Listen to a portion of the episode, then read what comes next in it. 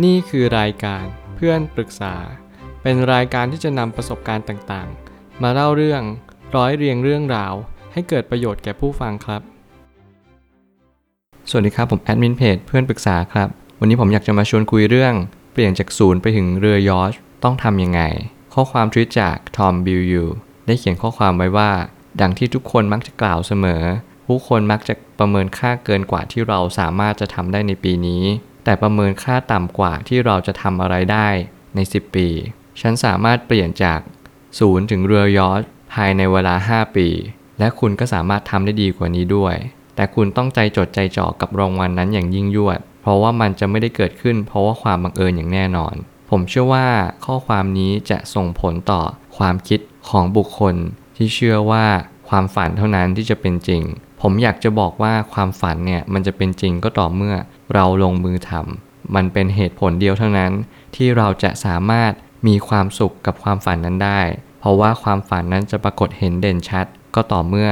เราตั้งใจทำมันจริง ๆ เราจะเชื่อมันอย่างใจจริง และแท้จริงก็ตราบใดที่เราเชื่อมั่นมันอย่างแท้จริง ความศรัทธานั้นจะมีขึ้นมาได้ก็เพราะว่าเราเชื่อมั่น สิ่งใดจะปรากฏเห็นได้ก็เพราะว่าเรามีความเชื่อมั่น มันคือสิ่งเดียวกัน คุณจะต้องหาสาเหตุให้เจอว่าอะไรที่ทำให้คุณ มีเรือยอชในทุกวันนี้ ถึงแม้ว่าเราจะไม่มีอะไรเลยในตอนนี้ก็ไม่สำคัญเท่ากับว่าเรากล้าจะเชื่อมั่นตัวเองหรือเปล่าว่า วันหนึ่งเราสามารถทำได้ ผมไปตั้งคำถามขึ้นมาว่า เมื่อคุณมักจะคาดหวังในตัวเองเกินกว่าความเป็นจริง คุณจะต้องลดมันลงมา ทุกคนแหละมักจะ expect ตัวเองสูงเสมอว่า เฮ้ยสิปีนี้ ฉันจะต้องลดความอ้วนให้ได้แบบหุ่นนางแบบ แต่ในความเป็นจริงแล้ว คุณอาจจะมีความรู้สึกว่าปีแรกเนี่ย คุณยังไม่ได้เริ่มต้นทำเลย แล้วภายใน 10 ปีมันจะเป็นไปได้ยังไง แต่ถ้าเกิดสมมติคุณเริ่มทำแต่วันแรก และคุณค่อยๆทำมันทุกวัน คุณไม่ต้องรีบ คุณอาจจะตั้งเป้าไว้มากกว่านั้นคือ 15-20 ปี ผมเชื่อว่าคุณทำได้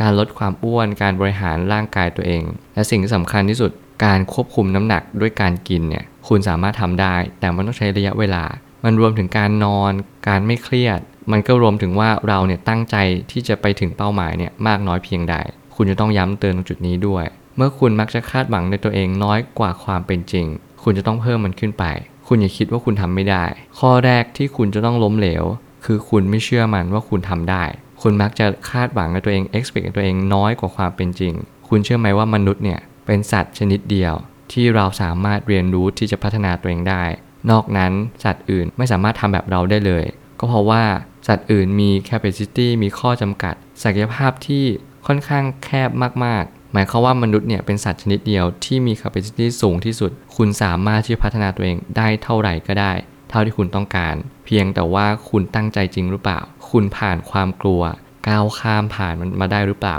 นี่คือสิ่งที่สำคัญที่สุดของมนุษย์ เพราะว่าสัตว์อื่นที่ไม่ใช่มนุษย์ ไม่สามารถข้ามผ่านความกลัวมาได้ มันขี้กลัว มันขี้ขาด แล้วคุณจะเป็นแบบมันหรือเปล่าล่ะ ความจริงคือคุณมีความสามารถและคุณก็ดึงศักยภาพนั้นออกมาใช้ได้ นี่ความเป็นจริงอย่างยิ่งที่คุณมีพลังอยู่ที่ตัวคุณเอง คุณมีขุมพลังอันยิ่งใหญ่ คุณเชื่อมันหรือเปล่าล่ะ คุณอย่าประเมินตัวเองที่มันเกินไป ว่าคุณโอ้โห ฉันต้องหุ่นดีภายในปีเดียวมันเป็นไปไม่ได้ แต่คุณจงคิดให้ดีๆ ว่าอะไรเป็นสาเหตุให้คุณหุ่นดี และคุณก็อย่าตั้งเป้าอะไรไว้ที่มันเล็กน้อยเกินไป เช่น คุณทำไม่ได้หรอก 10 ปีเนี่ยมันนานมากเลยนะ ฉันเป็นไปไม่ได้หรอก ผมเชื่อว่าถ้าคุณเริ่มทำเนี่ย มันจะเป็นไปได้ อย่างผมยกตัวอย่างตัวเองก็คือ ผมเริ่มต้นอ่านหนังสือเนี่ยตั้งแต่วันแรกจนถึงวันนี้ ผมอ่านเป็น200 300 เล่ม แต่ผมรู้สึกว่าเฮ้ยอะไรที่มัน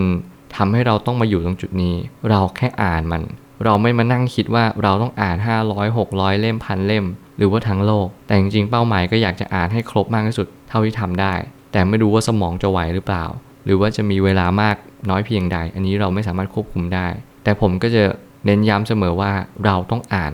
ทุกๆวัน วันละเท่านี้เท่านี้เท่านี้ โดยเกิดจากการคำนวณในแต่ละวัน ว่าอะภายใน 1 เดือน เราจะต้องอ่านกี่หน้า เราถึงจะจบเล่มนี้ อะไรแบบนี้เป็นต้น สิ่งเหล่านี้มันคือการที่เราก้าวข้ามผ่านความขี้เกียจความคลี่ขาด การที่เราไม่เอาไหนหรือว่าการที่เรานั่งปล่อยเวลาไปวันๆอย่างน้อยที่สุด เราทำอะไรก็ได้เพื่อตัวเราเอง นั่นคือเป้าหมายที่สำคัญ การโฟกัสคือกุญแจที่จะไขความสามารถของคุณ และผลักดันให้คุณได้สิ่งที่คุณปรารถนา อย่าลืมที่จะโฟกัส ผมเน้นคำนี้เสมอ คุณต้องโฟกัส โฟกัส โฟกัส มันคือการที่คุณต้องเพ่งไปที่จุดจุดๆเดียว คุณอยากจะได้อะไร คุณต้องบอกตัวเองให้ได้ อย่าไปถามคำเหล่านี้กับใคร เพราะแต่ละคนก็ต้องบอกไปแต่ละทิศทางว่า เฮ้ย เธอต้องเหมาะแบบนี้ แกต้องเหมาะแบบนั้น นู่นนี่นั่นเต็มไปหมดเลย คุณจะไม่สามารถหาตรงกลางเจอได้ว่า คุณต้องควรโฟกัสกับอะไร คุณต้องตั้งคำถามนี้กับตัวคุณเองเท่านั้น และใจเย็นๆ ไม่จำเป็นต้องรีบ เพราะว่าคำตอบเนี่ยมันจะไม่ได้มาทันทีทันใด คุณอาจจะต้องใช้เวลา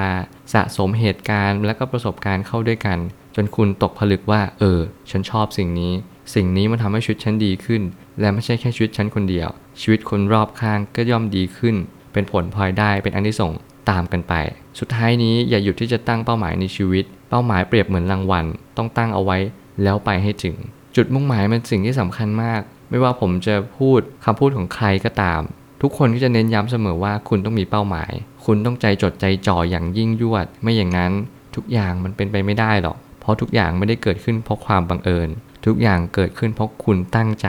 ทำมันสร้างมัน และเริ่มต้นทำมัน สมมุติผมอาจจะยกตัวอย่างง่าย ๆ ก็คือ ถ้าเกิดสมมติคุณต้องการปลูกต้นส้ม แล้วคุณไม่เริ่มต้นปลูกต้นส้ม ผลส้มมันจะมาเมื่อไหร่ นี่คือคำถามที่ทำให้คุณได้ฉุกคิดว่า คุณจงเริ่มต้นปลูกมันเถอะต่อให้มันยาวนาน อย่างน้อยมันก็มีหวังดีกว่าคุณไม่เริ่มต้นปลูกต้นส้มเลย คุณอยากกินส้มใช่ไหมล่ะ ผมเข้าใจ แต่ถ้าเกิดคุณไม่เริ่มมัน แล้วคุณจะได้กินเมื่อไหร่ล่ะ ผมเชื่อว่าทุกปัญหาย่อมมีทางออกเสมอ ขอบคุณครับ